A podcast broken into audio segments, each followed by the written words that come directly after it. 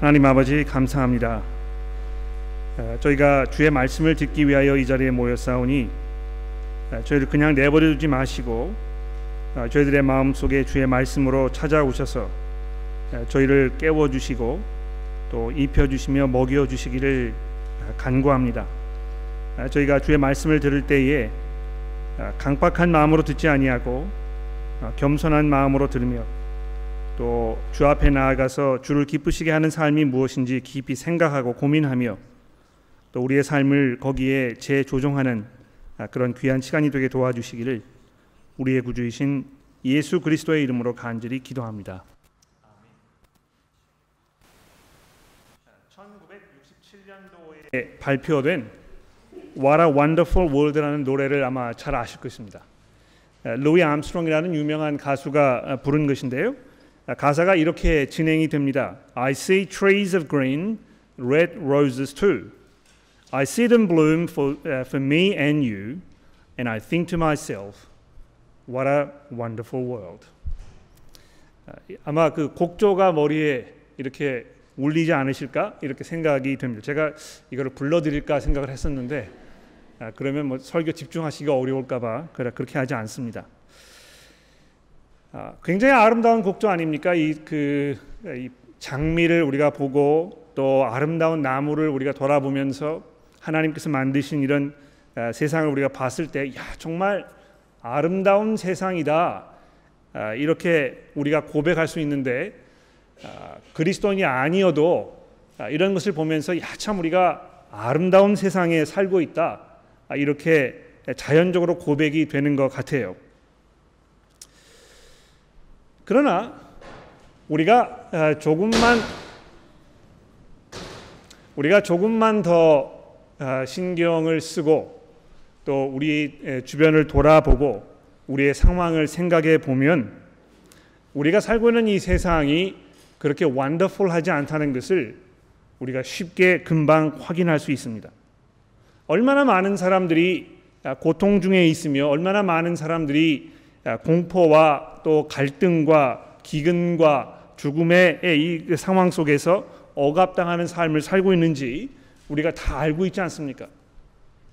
어, 제가 지난 주에 CMS School 그 같은 바에서 하는 아, 이 Church Missionary Society에서 주관하는 아, 이 수련회를 일주일 다녀왔었는데요.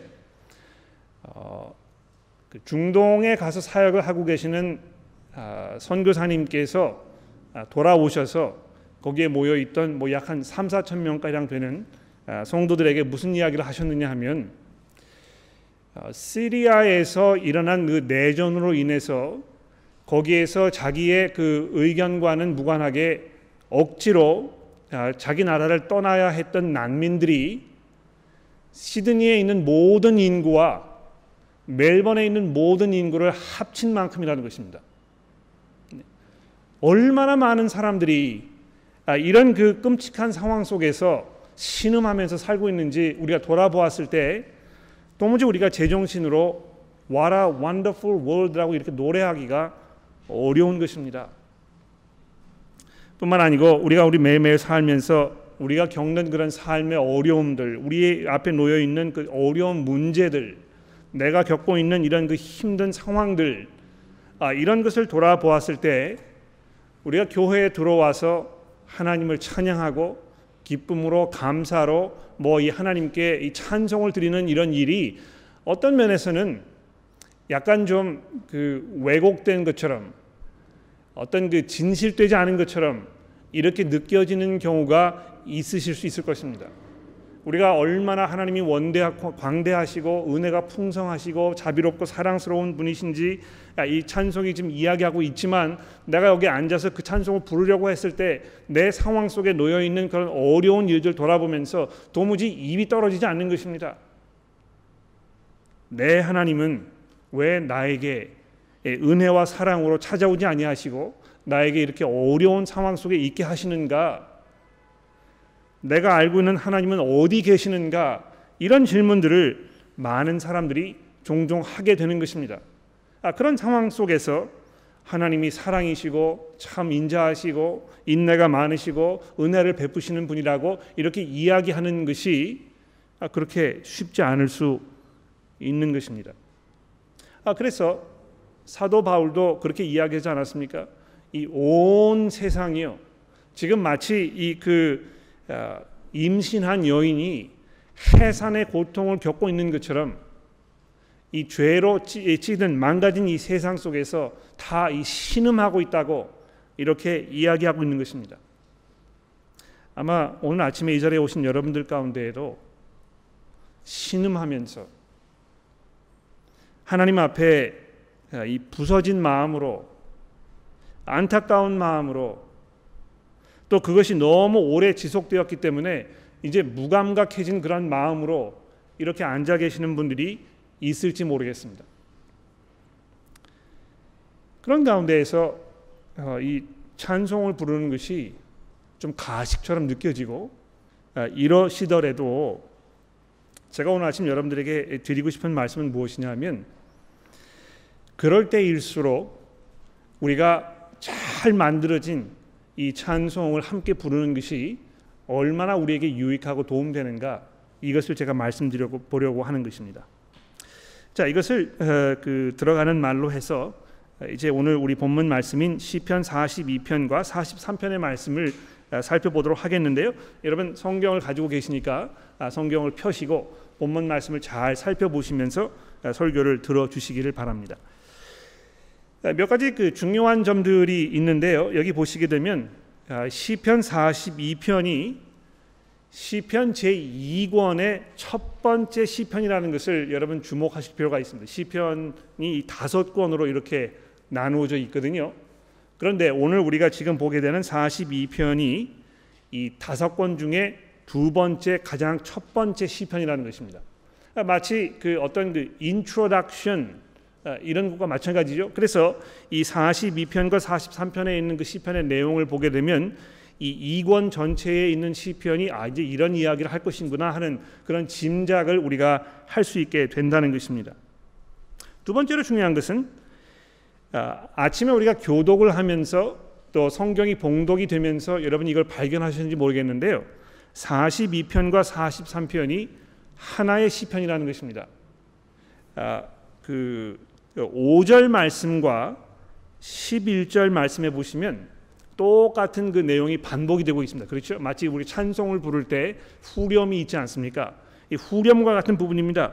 아, 그래서 이 5절에 보십시오. 내 영혼아 내가 어찌하여 낙심하며 어찌하여 내 속에서 불안해하는가? 너는 하나님께 소망을 두라. 그가 나타나 도우심으로 말미암아 내가 여전히 찬송하리로다. 이렇게 후렴이 되어 있는데요. 그 후렴이 11절에 또 반복이 되고 있습니다. 내 영혼아 내가 어찌하여 낙심하며 어찌하여 내 속에 불안해하는가? 아, 근데 그것뿐만이 아니고요. 43편으로 넘어가서 맨 마지막 절에 보시게 되면 똑같은 후렴이 반복이 되고 있습니다. 내 영혼아 내가 어찌하여 낙심하며 어찌하여 내 속에서 불안해하는가? 자 이렇게 해서 이 42편과 43편이 하나의 시편이고 이것이 3절로 나누어 있는 노래라는 것을 우리가 금방 알아차릴 수가 있는 것입니다. 자 그러면 이제 그것을 전제로 해서 우선 1절의 내용을 한번 살펴봅시다. 자 1절에 보시면 하나님이여 사슴이 시냇물을 찾기에 갈급함 같이 내 영혼이 주를 찾기에 갈급하나이다 이렇게 시작이 되고 있습니다. 아마 그 이 구절을 읽으시면 많은 분들이 사랑하시는 그 찬송이 아마 생각나실 것입니다. 어떤 찬송입니까? 아, 목마른 사슴 아, 그 찬송이 있죠.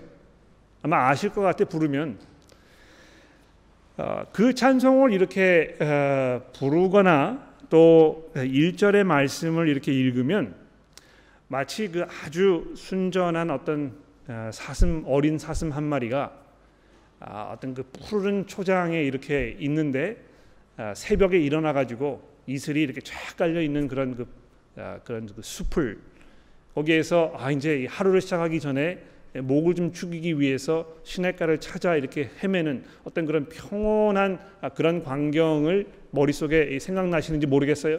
여러분 그러시지 않으시면 좋겠는데요. 저는 이걸 이렇게 읽으면 처음에 그런 생각이 이렇게 뜨는 드는 것입니다.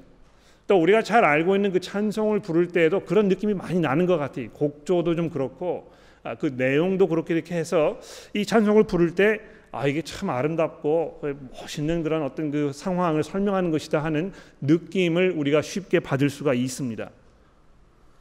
어, 그런데 여러분 이 본문을 쭉 읽어 나가시게 되면 이 42편에 있는 이 시편의 내용이요. 우리가 생각하는 그런 것과 영 딴판이라는 것을 금방 알아차릴 수 있습니다. 그 내용을 잘 보십시오. 내 영혼이 2절입니다. 하나님 곧 살아계신 하나님께 갈망하나니 내가 어느 때 가서 하나님의 얼굴을 배울까? 자 이렇게 보면 지금 이 시편 저자가요 하나님께로부터 떠나 있는 것을 볼 수 있습니다. 예, 내가 언제 하나님께 나아가서 하나님의 얼굴을 볼까? 예, 하나님의 지금 그 어, 존전 안에 이렇게 있지 아니하고 어느 정도 거리에 지금 떨어져 있는 것을 우리가 볼 수 있지요. 근데 그것뿐만이 아니고 3절에 보십시오. 사람들이 종일 내게 하는 말이 내 하나님이 어디 있느냐 하오니 내 눈물이 쥐야로 내 음식이 되었도다. 아, 여러분 이 3절 말씀을 보시게 되면 이 42편 시편이요. 처절한 하나님께 울부짖는 이 마음 속에 쌓여 있는 어떤 그 안타까움과 그 공포와 어떤 그이 아, 갈망 이런 것에 대한 울분의 표현이라는 것을 우리가 알 수 있습니다. 이 사람이 지금 하나님의 그 존전 앞에 이렇게 나가 있지 않은 것뿐만이 아니고요. 자기가 처해 있는 이 상황이 어떤 상황입니까? 하나님을 조롱하는 사람들의 포위를 당해 가지고요. 그 사람들의 조롱을 받으면서 지금 있는 이런 상황을 설명하고 있는 것입니다. 더 나아가서 4절에 보십시오. 내가 전에 성의를 지키는 무리와 동행하여 기쁨과 감사로 소리를 내며 그들을 하나님의 집으로 인도하였더니 이제 내가 이 일을 기억하고 내 마음이 상하는도다. 아, 여러분 이 사람이요 지금 어떤 사람입니까? 이 쭉 읽어 나아가면 점점 점점 이 사람에 대해서 우리가 알게 되는데 이 4절까지 왔을 때 우리가 알게 되는 이 사람의 이 현실은 무엇입니까? 아, 예루살렘 성전에서 하나님을 예배하기 위하여 모여 있던 사람들을 인도하여 그들을 그 성전에 데리고 올라가면서 하나님을 찬송하는 그 책임을 맡았던 그 사람이라는 것입니다. 그런데 어찌된 영문인지 설명이 되고 있지 않습니다만 무슨 이유에서인지 이 사람이 더 이상 그 상황 속에 있지 아니하고요. 멀리 떠나 가지고 지금 사람들에게 포위되어서 사람들의 조롱을 받으면서 하나님께서 그 아, 아, 하나님을 그 찬송하였던 그 날을 열망하면서 지금 안타까움과 이 두려움으로 절망 속에서 하나님께 울부짖고 있는 것을 우리가 볼 수 있게 되는 것입니다. 아, 근데 그렇게 하고 나서 후렴이 어떻게 됩니까? 내 영혼아 내가 어찌하여 낙심하며 어찌하여 내 속에서 불안해하는가? 너는 하나님께 소망을 두라. 그가 나타나 도우심으로 말미암아 내가 여전히 찬송하리로다. 이게 마치 그 이 사람의 마음 속에요. 두 가지의 목소리가 지금 막 이렇게 서로 어, 힘겨루기를 하고 있는 것 같아요 한편에서는 자기의 그 처해 있는 그 상황에 대한 어떤 한탄과 탄식으로 안타까움으로 하나님 앞에 하소연하는 아, 그런 내용이 있지만 그런 가운데에서도 이 시편 기자가 자기 스스로에게 무엇을 다시 확인시켜 주고 있습니까? 내가 어찌하여 내 속에 불안해하는가? 너는 하나님께 소망을 두라. 그가 나타나 도우심으로 말미암아 내가 여전히 하나님을 찬송할 것이다. 이렇게 1절이 끝나고 있습니다. 2절 말씀 보십시오. 6절입니다.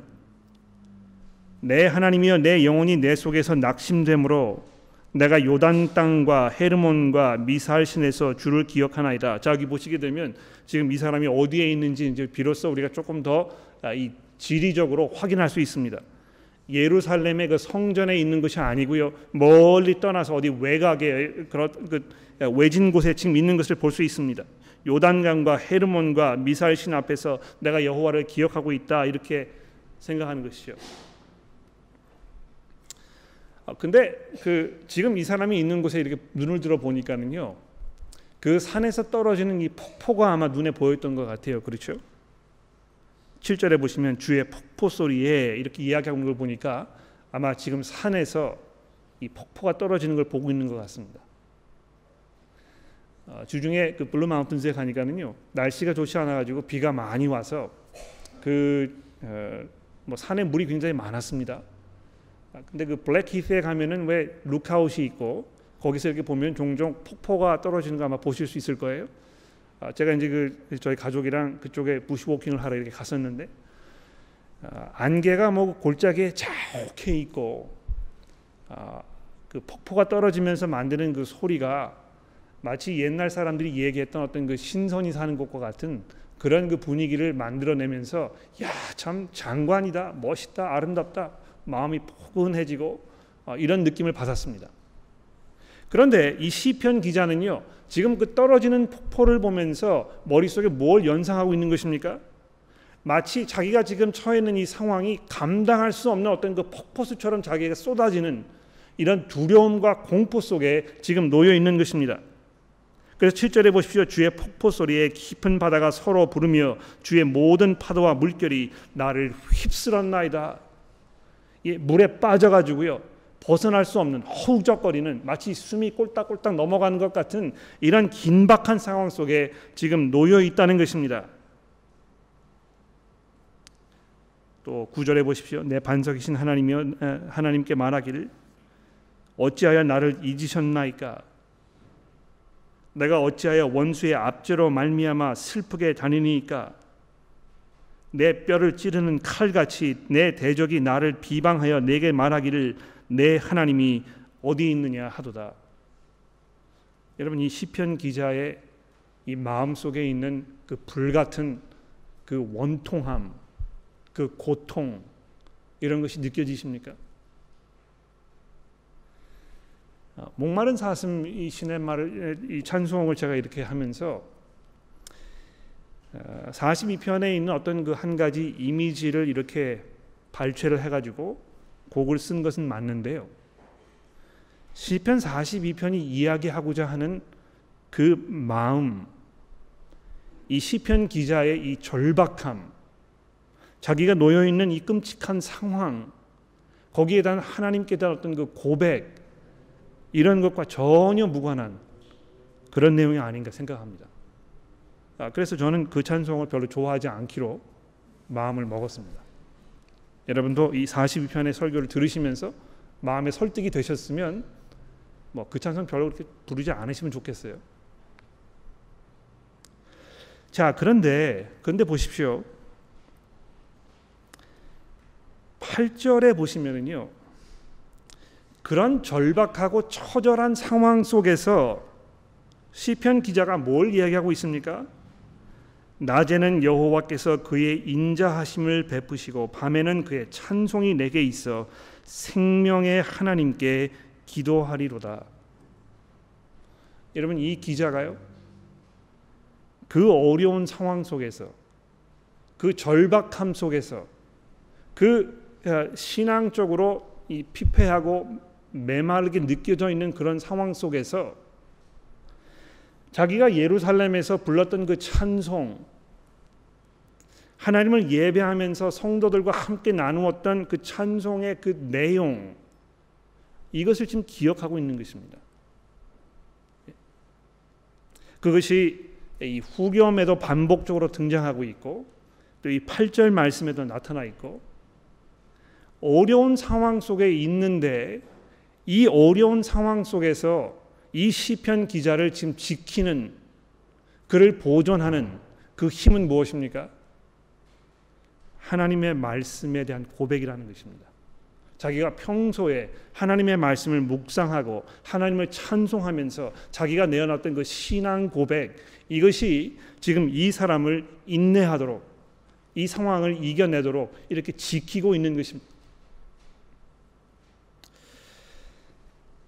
어, 제가 그 목사로 안수를 1998년도에 받았는데 목사 안수를 받고 나서 가장 먼저 해야 했던 그 일 중에 하나 지금도 생각납니다. 너무 어려운 일이었기 때문에 기억이 나는데요.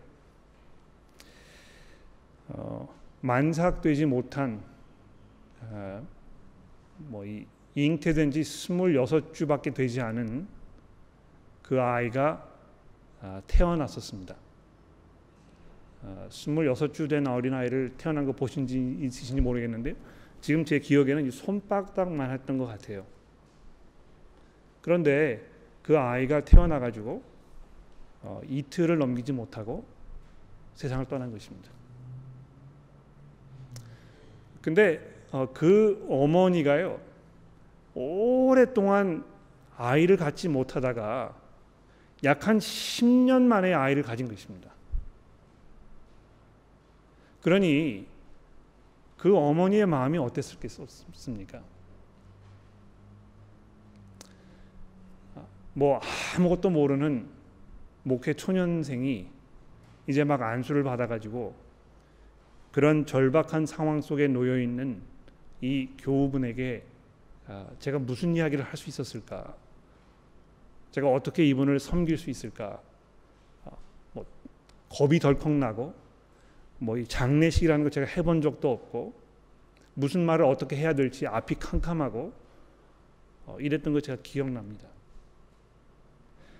아, 그런데 그 장례식에서 지금도 기억납니다. 뭐 그 어린 아이를 담아두었던 관이요 딱 요만했었어요. 아, 그것을 자기 무릎에 이렇게 아, 안고 차에서 와가지고 내려서 장지까지 이렇게 왔는데요. 아, 그 어머니의 모습을 보는 저도 그랬고 거기에 있던 모든 사람들의 마음이 찢어졌던 것입니다. 그런데 그 장례식에서 이 교우가 무슨 이야기를 했는지 아십니까? 내게 주신 분도 하나님이시고 내게서 데려가시는 분도 하나님이시고 하나님의 이름이 찬송을 받기를 원합니다.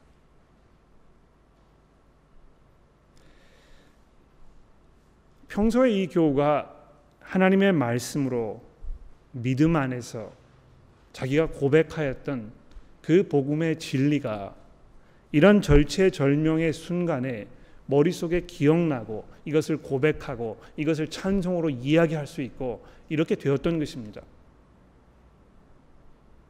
아, 그래서 이 시편 기자도요 마치 그런 것 같아요. 평소에 아무 일도 없었을 때 기쁘고 감사할 때 함께 모여서 힘께 찬송했던 그 찬송의 내용이 이 사람의 마음 가운데 아주 깊이 자리하고 있었던 것입니다. 그래서 이렇게 어려운 상황 속에 지금 놓여 있었을 때에 자기 마음 속에 이 원망과 원통함과 슬픔이 공포가 정말 가득 아, 솟아오를 때에 거기에 하나님의 말씀으로 그것을 다스리고 이렇게 하는 것을 볼 수 있는 것입니다. 제 3절입니다. 43편 하나님이여 나를 판단하시되 경건하지 아니한 나라에 대하여 내 송사를 변호하시며 간사하고 불의한 자에게 대해서 나를 건지소서. 주는 나의 힘이 되신 하나님이시거늘 어찌하여 나를 버리셨나이까? 내가 어찌하여 원수의 억압으로 말미암아 슬프게 다니니까? 아, 지금 1절과 2절에서 했던 그 내용이 다시 이렇게 반복되는 것을 볼 수 있습니다. 그러니까 노래가 그렇지 않습니까? 예. 아, 어떤 그 한 가지 중요한 주제를요 이렇게 여러 방법으로 다양하게 아, 고백하고 표현하고 있는 것입니다. 이 시편을 읽어 나가면 읽어 나갈수록 이 시편 기자의 어떤 그 어, 심적 상황, 상태 이런 것이 마치 지금 내가 겪고 있는 것과 같은 그 착각을 할 정도로 아주 적나라하게 우리에게 설명이 되고 있는 것입니다. 그런데 보십시오. 3절에 또 어떻게 되어 있습니까? 주의 빛과 주의 진리를 보내시어 나를 인도하시고 주의 거룩한 산과 주께서 계시는 곳에 이르게 하소서. 여러분 이 시편 기자는요 지금 자기가 처해 있는 이 상황 속에서 빨리 벗어나 가지고 하나님을 예배할 수 있는 곳 예루살렘의 그 성전 빨리 여기로 되돌아가기를 지금 고백하고 기도하고 있습니다.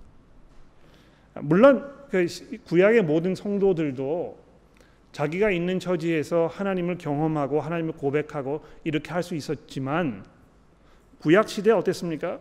예루살렘에 있는 성전에 가서 제사장을 통하지 않으면 하나님을 온전히 예배할 수 없었던 것입니다. 그렇죠? 그래서 이 시편 기자가 지금 멀리 떠나서 하나님의 어떤 그, 그 존전 앞에서 지금 버림받은 것 같은 상황 속에서 다시 하나님께 나아가고 싶은 하나님과 재회하고 싶은 하나님의 그 성전에 다시 들어가고 싶은 이런 열망이 여기 표현되고 있는 것입니다. 그리고 마지막으로 역시 마찬가지로 후렴으로 자기의 신앙을 고백하고 있는 것을 우리가 확인하게 됩니다. 자 이렇게 해서 어, 시편에 있는 말씀을 우리가 좀 살펴보았습니다. 자 그러면 아, 우리가 성도들로서 이 시편 42편과 42편의 말씀을 어떻게 우리가 적용해야 될 것인가? 우리가 이걸 통해서 뭘 배우고 우리가 어떻게 해야 할 것인가? 이 문제를 조금 살펴보도록 합시다. 아, 가장 중요한 포인트는요. 아, 시편 기자가 지금 살고 있던 그 시대와 그가 처해 있던 상황 이것과 우리가 처해 있는 상황과 현실은 상당한 차이가 있다는 것을 여러분 기억하실 필요가 있습니다. 왜 그렇습니까? 그 중간에 예수 그리스도의 십자가 사건이 있었거든요. 예. 그래서 시편 구약 사람들이 이 시편을 고백하고 이해하고 찬송을 불렀던 방법과 여러분과 제가 이 시편의 내용을 이해하고 고백하고 부르는 그 방법에 분명한 차이가 있을 수밖에 없습니다. 어떤 차이입니까? 잘 들어보십시오. 더 이상 여러분과 제가요 성전에 가야 하지 않습니다. 예. 여러분과 제가 이제 예수 그리스도의 이 십자가 사건을 통해서 어떻게 된 것입니까? 우리 스스로가 성령께서 우리 가운데 거하시는 하나님의 성전이 되어 있는 것입니다. 이 얼마나 놀라운 변화인지 몰라요. 더 이상 우리가 어느 곳에 가야 누구를 통해서만 하나님을 예배할 수 있는 이런 시대가 끝났다는 것입니다. 아 그래서 예수께서 뭐라고 얘기하셨습니까? 너희가 이 산에서 꼭 이 방법으로 하나님을 예배하여야 한다고 하지만 그렇지 아니하고 신령과 진정으로 예배하는 그 때가 올 것이다. 이렇게 니고데모에게 얘기하지 않았습니까? 그렇죠? 그뭘 얘기하신 것입니까? 예수 그리스도께서 십자가 위에서 자기의 몸을 내어 놓으시고 우리로 하여금 하나님과 화목하게 하심으로 인해서 주의 성령께서 우리 가운데 들어오셨을 때 여러분과 제가 주의 성전이 되고 바로 우리 가운데 계시는 이 예수 그리스도를 통하여 하나님과 우리가 교제할 수 있게 되는 이 상황이 되었다는 것을 얘기하고 있는 것입니다. 그러므로 이 교회는요 성전이 아닙니다. 여러분 이걸 잘 이해하셔야 될 것 같아요. 아, 한국의 많은 분들이 교회를 새로 지을 때 이것을 성전 건축한다고 얘기하지 않습니까? 하나님이 계시는 그 집을 만들어야 되기 때문에 거기에 엄청난 돈을 투자를 하고 될 수 있으면 멋있게 훌륭하게 삐까뻔쩍하게 이것을 만들어야 그래야 하나님 체면이 좀 서지 않겠느냐 이렇게 많은 분들이 얘기합니다. 그래서 이 교회 뭐이 그 건축 헌금할 때도 성전 헌금이라고 이렇게 얘기하지 않습니까? 그렇죠? 그런데 성전이 아니라는 것입니다. 왜 그렇습니까?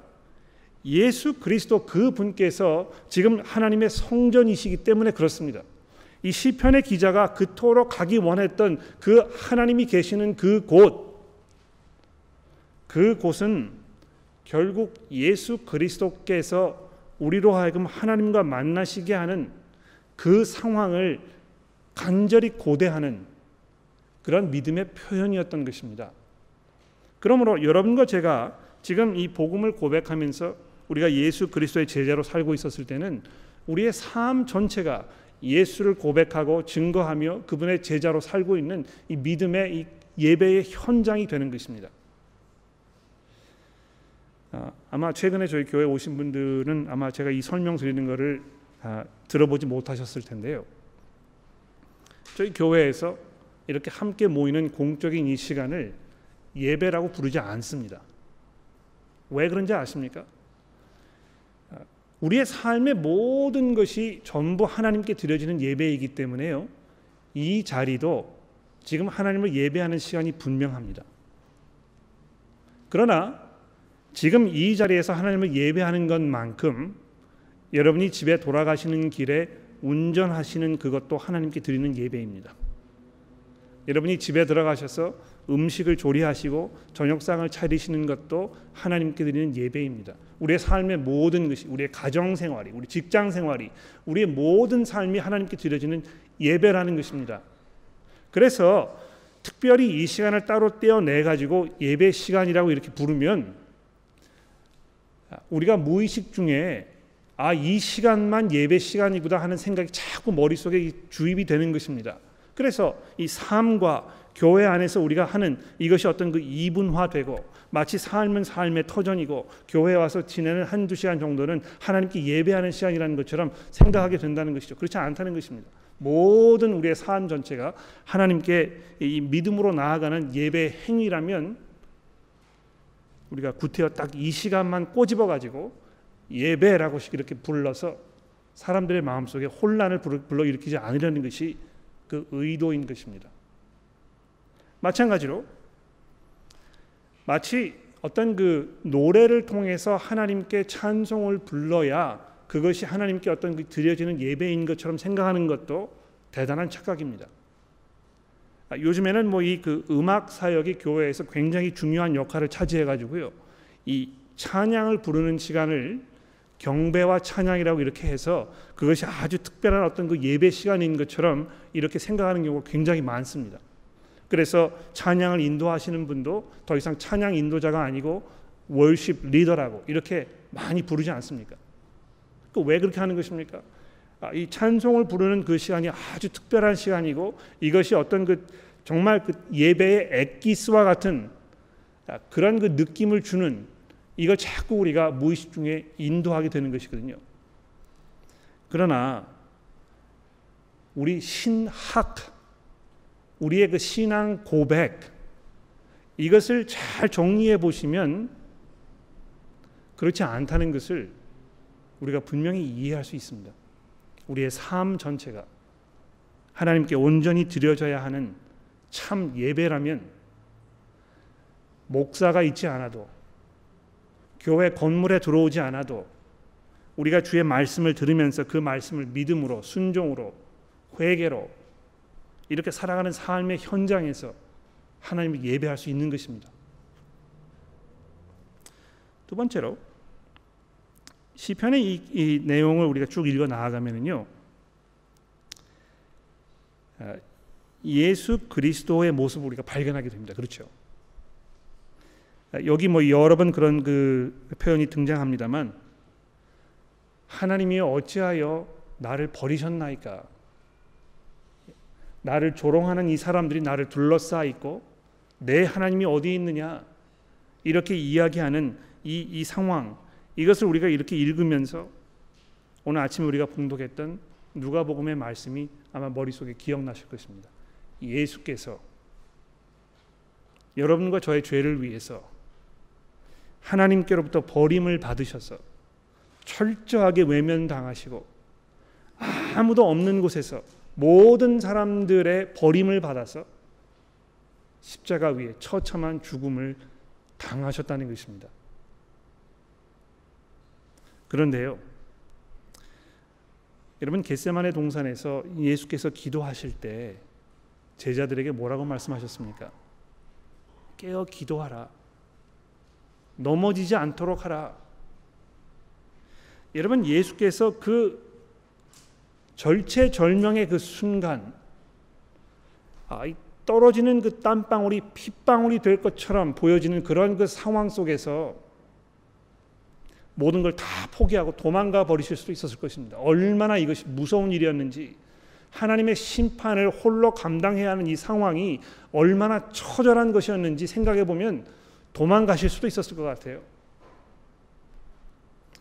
그러나 아, 이 복음서의 기자들이 여러 번 이것을 이야기하고 있지 않습니까? 예수께서 미명에 아무도 깨어나지 않았을 때 홀로 산에 올라가셔서 하나님께 기도하시면서 또 구약 시대의 그 선지자들이 나타나서 그들과 함께 이제 장차 벌어져야 할 이 십자가 사건에 대해서 얘기하시면서 구약 성경에 나타났던 하나님의 그 말씀을 묵상하시는 그래서 정말 이런 어려운 상황이 벌어졌을 때 흔들리지 아니하시는 예수 그리스도의 모습이 시편 42편과 43편에 어렴풋이 생각나는 것입니다. 그러므로 여러분 찬송하고 싶지 않으십니까? 아, 내가 죄 가운데 있거나 아, 영적으로 나타해져 있어서 굉장히 그 메마르게 건조하게 느껴지고 또 내 삶 속에 기쁨도 없고 하나님께로서 멀리 떨어져 있는 것처럼 느껴지고 이런 상황 속에 계십니까? 그러니까 찬송하고 싶은 마음이 안 드는 것입니다. 그렇죠? 그럼 어떻게 하시면 됩니까? 마음 내키는 대로 그냥 뭐 찬송하지 않으면 마음은 편할지 모르겠습니다. 그러나 그것이 여러분의 영혼의 어, 최악의 선택인 것입니다. 어, 오늘 우리가 폐회 찬송으로 내 평생 가는 그 찬송을 부르려고 하는데요. 그 찬송에 보시면 어, 이렇게 되어 있습니다. 내 평생에 가는 길 순탄하여 늘 잔잔하든 잔잔한 강 같든지 큰 풍파로 무섭고 어렵든지 나의 영혼은 늘 편하다. 그왜 아, 이런 어려운 상황 속에서 나의 영혼이 이렇게 고요하고 평탄한지 2절에 설명합니다. 저 마귀는 우리를 삼키려고 입 벌리고 달려와도 주 예수는 우리의 대장 되시니 끝내 싸워 이기겠네. 내 지은 죄 주홍빛 같이 같더라도 주 예수께 다 아뢰면 그 십자가 피로써 다 씻으사 흰 눈보다 더 정하겠네. 저 공중에 구름이 일어나며 큰 나팔이 울려날 때 주 오셔서 세상을 심판해도 나의 영혼은 겁 없으네. 어, 그, 지금 저희가 하고 있는 이 설교 시리즈는 어, 마이클 라이터와 롭 스미스라는 분이 쓰신 Songs of the Saints라는 책에 많이 근거하고 있습니다. 아, 제가 이 책을 그 설교를 준비하기 위해서 읽으면서 아, 새롭게 깨닫게 된 것인데요. 아, 이내 평생에 가는 길 이 찬송이 어떻게 쓰여졌는지 배경을 아시는 분이 계실지 모르겠어요. 1900, 1873년 19세기 마지막 경 되겠죠. 이 스패포드라는 분이 이 찬송을 썼습니다. 근데 이분이 어떤 분이었느냐 하면 대단한 재산가였던 것 같아요. 이 시카고의 뭐 건물을 얼마나 많이 소유한 그런 거부였는지 모르겠는데요. 1871년 아, 자기의 그 어린 아들을 아, 갑작스런 그 죽음으로 잃었습니다. 그런 일이 있은 1년 후에 아, 이 시카고 지금도 뭐 우리가 예, 아시는 분 계신지 모르겠는데 시카고에 큰 화재가 나가지고요 도시 전체에 이 스태퍼드라는 분이 소유하고 있던 모든 건물들이 거의 뭐 다 전소되는 아, 이런 일이 있었답니다. 그리고 나서 그 다음 해에 아, 자신의 부인과 딸네 명이 시카고에서 그 유럽으로 잠시 쉬기 위해서 어, 항해를 했는데 어, 항해하던 길에 배가 침몰해 가지고 모든 딸들이 다 익사하고 아내만 살아나는 어, 그런 소식을 들었답니다. 그래서 이 스태퍼드라는 분이요 그 소식을 듣자마자 배를 타고 대서양을 건너면서 그 사고가 났던 그 점에 이르렀을 때 이 찬송을 작곡했다는군요. 아, 근데 그 영어 가사를 한번 들어보십시오. When peace like a river attaineth my way, when sorrows like sea billows roll, whatever my lot thou hast taught me to say, it is well, it is well with my soul.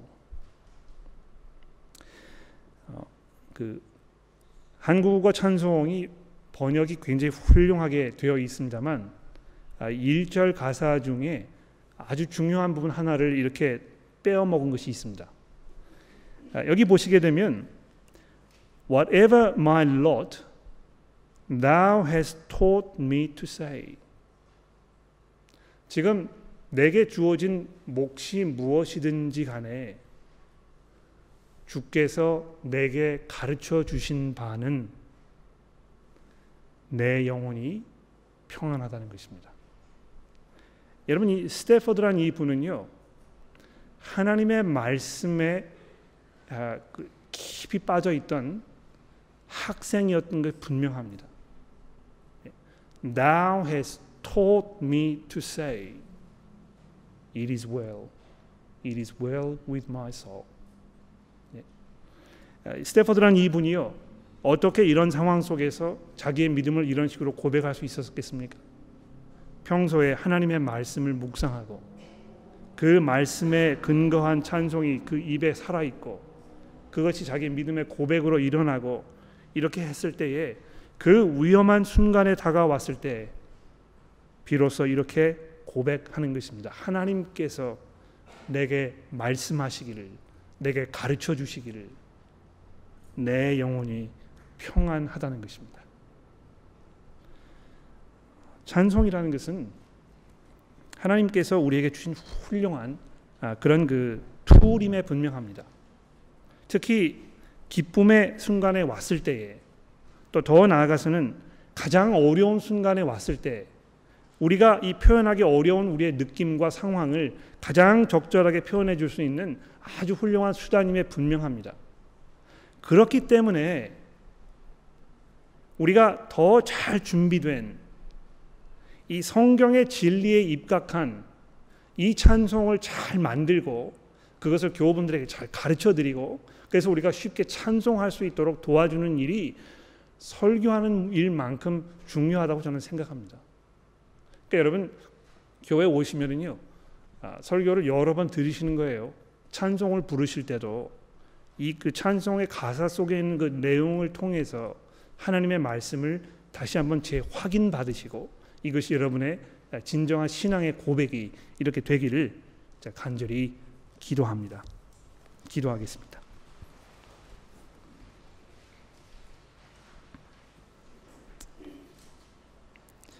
하나님 아버지, 저희가 사망의 음침한 골짜기를 다닐 때 우리의 신앙이 피폐하고 우리가 절망적으로 느껴지는 상황 속에 놓여 있을 때에